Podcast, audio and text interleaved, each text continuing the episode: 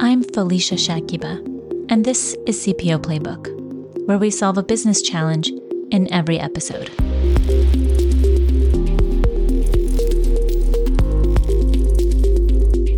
In the 2023 Work in America Workforce Survey, 91% of respondents say it is somewhat or very important to have a job where they consistently have opportunities to learn. But only 47% say that their employer offers educational opportunities. Numerous companies experience employee departures due to a lack of visible career progression options.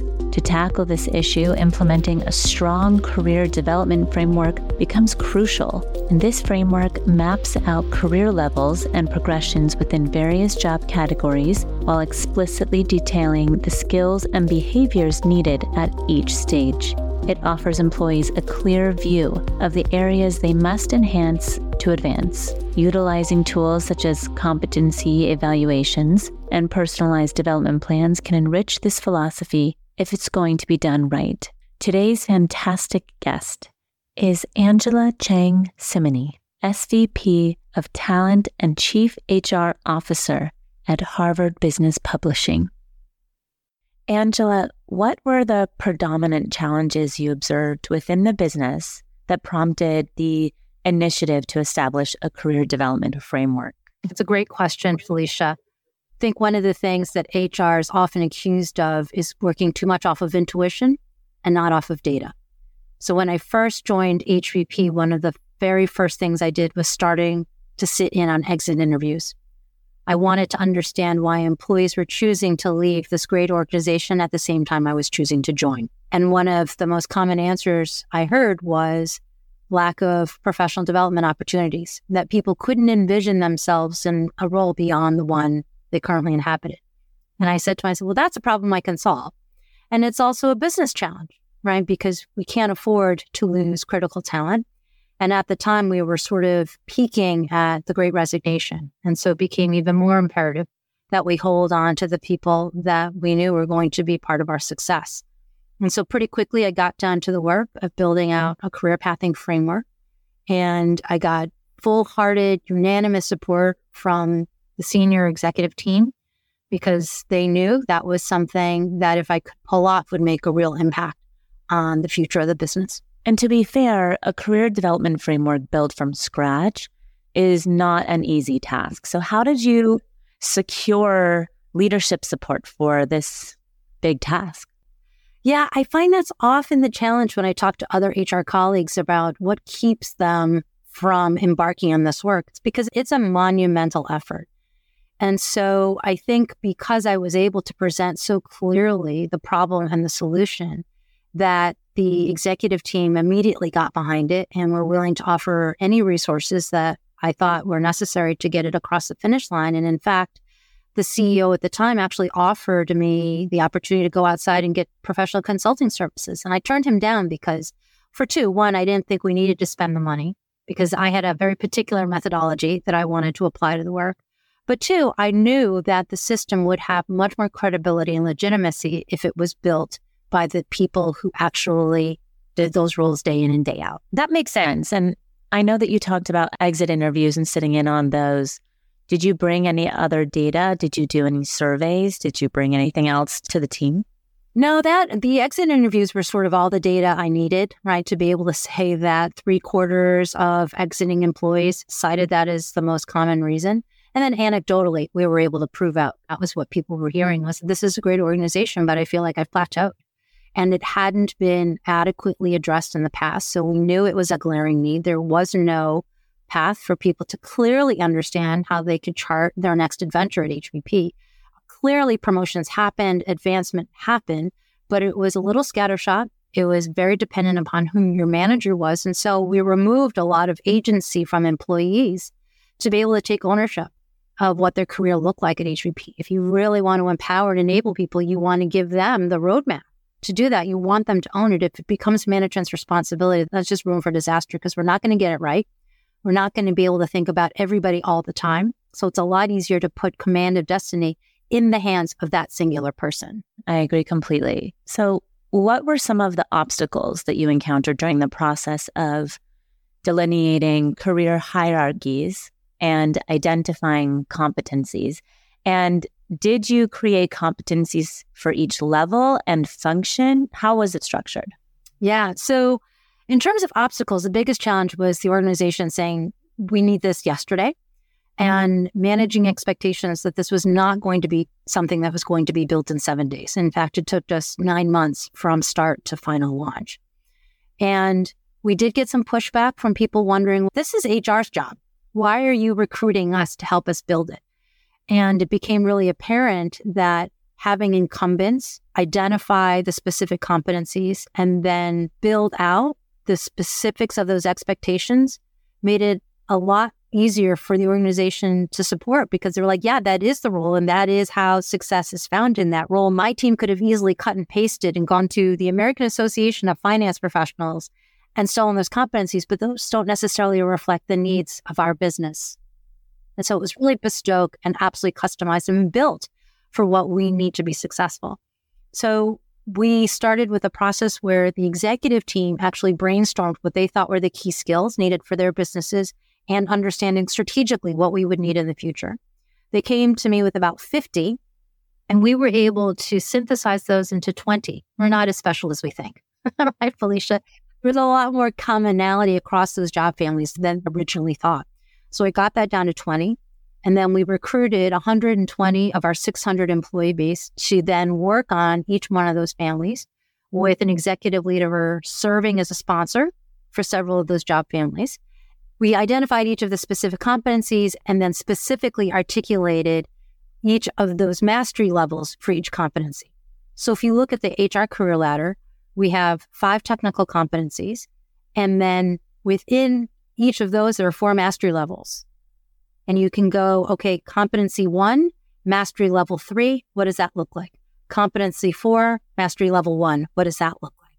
And there is a sheet of that for every job family one for marketing, one for finance, one for sales, so that everybody clearly understands what those expectations are.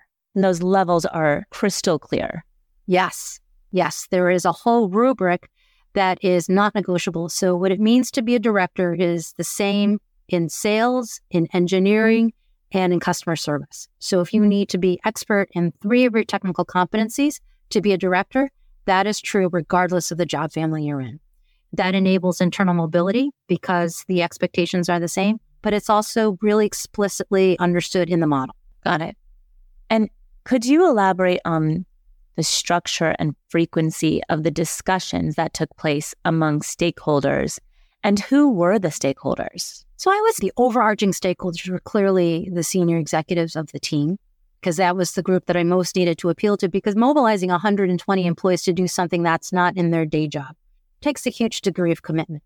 And that's also partly why it took us nine months to build out that model because they had their own day jobs to do. And because they're not HR professionals, there was some learning curve and we needed to account for that time. So the build out of the model took place actually over four months because people needed to do that while they did and attended to their regular expectations. And so getting the executive team to give the organization time to build that out was probably the hardest discussion, but also not hard because they were fully behind the app. And what measurable impacts on retention or engagement or internal mobility have been observed while implementing this framework? Or, in other words, what's in it for leadership? So, we have seen a doubling in internal mobility since we've launched. We've completed a full year since we built out the career pathing. We are halfway through this fiscal year, and we are on track to double our rate of internal mobility. And we are through the first year since launching these career paths. So that's the direct impact, is because now that the expectations are a lot clearer, people can plan their development so that they can meet the hurdles and the expectations of whatever the next level is. In terms of retention and engagement, probably not a straight line, but clearly an indirect influence. And our turnover is about 7%. And when we did our last full engagement survey, which was a year ago, we're now doing one again. Our NPS score was a full 25 when 10 is sort of considered to be very, very good. So I think against attrition, retention, turnover, mobility, we're doing really, really good. And I would assume that if you are about a year out from actually launching the program, it's going to take some time for people to actually fulfill their career goals going through this framework and understanding how to get from A to B? Know, one of the things that was a really important tenet of this program was that the program was not going to measure time in seat, right? So long as you could acquire the skills and demonstrate mastery, we didn't care if it took you six months or if it took you six years. And so some people were coincidentally already on the cusp of a promotion. But now that we could clearly outline what the next level looked like, they're like, oh my gosh, I'm practically there. So I think that's also why we've seen an acceleration in internal mobility is that now it was really crystal clear for people. But also I think we've just gotten better at having those conversations because I'll tell you one of one of my favorite anecdotes is actually not at Harvard Business Publishing, but in a previous organization where I had a really ambitious finance professional who ticked all the boxes technically and really wanted to become a director. And I said, You are a rock star in terms of your productivity and your output, but in terms of how you interact with teams, which was a really important dimension of whether or not you could be promoted, you're a little bit of a renegade. You're a solo act. And to become a director, you really need to demonstrate that you can collaborate, that you can partner, that your sphere of influence extends beyond just you and your department. And until such time you can do that, you're not going to become a director. So it really facilitated that conversation because in that instant, he said, I get it. And he went to work to go make that right. So it's a tool also for managers to have the kinds of conversations that a lot of them really struggle with because you have to give really difficult feedback. You have to be able to be really granular and give specific examples so that the person knows what to change. And this enables all of that. And so it's not necessarily have I fulfilled my dream job in the right role and so forth. It's the transparency where people feel more comfortable understanding where they're at, where they're going, and how to get there. Yeah. I mean, I think one of the things, right, that really helps people feel committed to an organization and to their managers is predictability.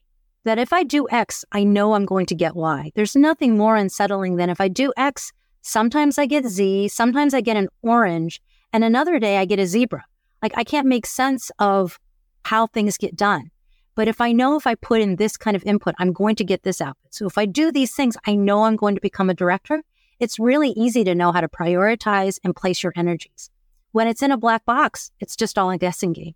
So to the extent that HR and leaders can make that, to your point, really transparent, it just unlocks so many opportunities for employees that before were hidden. And were you able to identify the skill sets that most people needed in the organization and pair that with talent development or trainings or on the job experiences? What was that like?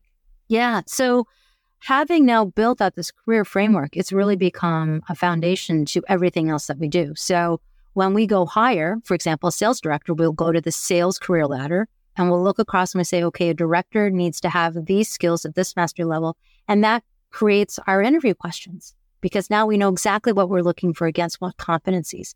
Similarly, when we go out and we identify our learning and development, we go and say, mm, we have this competency, but we have a big gap in the organization. So now we need to either go make or go buy that skill. So it's really helped us talk a lot about our talent in ways that we weren't used to doing in such a unified way through recruiting to onboarding to development to even offboarding, right? Like we can identify this person is continually struggling to showcase the skills at the standard we need. It's no longer a good match.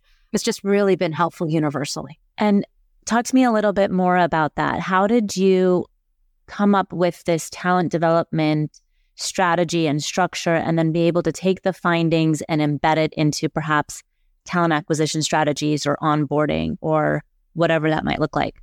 Yeah, so the OD team has done a fantastic job, really, again, using data. So, once in combination with performance reviews, with development plans, with our engagement survey, talking to senior leaders in the organization, she was able, she and that team were able to reconcile all that data and identify, okay, these are the skills we need.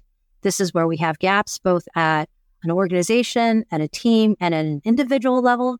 And then respond to that by saying, okay, we're going to build out this course or we're going to send you to this class. We're going to create these opportunities for you on the job so that we lift all boats. It's been a really holistic kind of analysis that we're really starting to see the payoff for. And again, it's another way to demonstrate that HR can really be a strategic partner because we were ahead of that, right? We weren't waiting for the business to say, okay, we need more data fluency. We could see that. We could see that in the results of everything that we were looking at. And we could come to the table and say, we need to go tackle this. And they'd be like, yes, go, go do that. Cause that was on the tip of our tongues anyway. Was it difficult to engage other leaders beyond the executive team to participate? And what does participation from managers and leaders look like in this type of strategic building? I think some of it is education, right? Because they haven't been asked to participate in this level. Some of it is there are those who've been just chomping at the bit for the opportunity. So it's kind of meeting people and the organization where they are. But I think once they could understand the benefit of it, it was pretty easy to do intellectually. The technically the work was difficult again because they're not HR professionals. They're not used to really scoping out competencies and then expressing those in a way that's really useful. So there was some of that work, but at the end of it, they could look back on a piece of work that they knew was solid and that would grease the skids for other work in the future. So this is an organization that's by its nature is pretty collaborative. I would say it's actually very collaborative. And I think once people got on board, they're like, okay, I see the value in this. And again, we were sensitive to not ask them to cram it all into three weeks' time. We gave them months to do it, which I think is really important for any organization that wants to embark on work like this. Really make sure that the project timeline can adequately account for the fact that people have their homework to do on top of that. In doing a project like this, I've been met with resistance from legacy employees who are saying and looking at me and saying, We've always done it this way. Why would we have to change? Why would we have to do it another way? I've been promoted several times. Now I have to follow this rubric. How do you engage with someone that has some hesitation to the process? Great point, Felicia. One of the things that we said coming out of the gate was that we wanted to make sure this was not punitive because we are, in essence, changing the rules of the mm. game for some people midway, right? They've been working towards a particular role. And then we say, oh, no, actually, the guideposts are now 10 miles further than where you thought they were. So if someone is currently a director in the new framework, they're showing up more as a senior manager. What we said was there was going to be no consequence to that other than we would take it on together with the employee to take the next year and get them to where they needed to be. If after a year there continued to be a lack of progress, that would trigger a different conversation. We weren't going to demote you. We weren't going to take away pay. We weren't going to change your title. We were going to take a full year to get people acclimated to the new system. And we have not had anybody fail and fall out. And in fact, most people were pegged accurately even under the new system. So I think we really tried hard to make sure that the system was reasonable, but also ambitious at the same time. So I think we were able to balance both of those concerns. Did you need to roll out the new strategy or structure in any way, or was it all at once and here's the announcement and here's what we're doing moving forward? How did that implementation go? So, because it was so long, we were able to sort of bring the organization along with the journey. So we would periodically report out like this is the stage that we're in, and now we're moving into this phase, and now we're moving into the, this phase. So all along the way, the organization was kept informed of where we were in the process. And again, we had 120, we had 30% of the organization actively involved in the process. So they also acted as advocates and ambassadors for the program. So it wasn't just the work of the HR team to be out there beating the drum on the effort because there were lots of people who were like, oh my gosh, this is going really, really well. Yeah, I would imagine that communication would be a critical piece in order to roll something like this out and making sure that people knew what we were doing behind the scenes. Because not all the time people are sitting in on private one on one conversations that we're having all the time as HR professionals. Yeah. I mean, it's definitely, it could definitely be one of those be careful what you ask for, right? Like you want career development and then it comes out and you're like, well, that's not at all what I envisioned, or that doesn't work for me, or that makes it too hard. And so we wanted to make sure that people weren't scared of this change, which is, you know, something as HR professionals, when we go through change management, you want people to feel as informed as possible because the unknown is what's scary, right? The unpredictable is what creates anxiety in an organization. We really wanted to de stress people out and make sure that they understood that this was really going to be for their benefit and for that of the organization.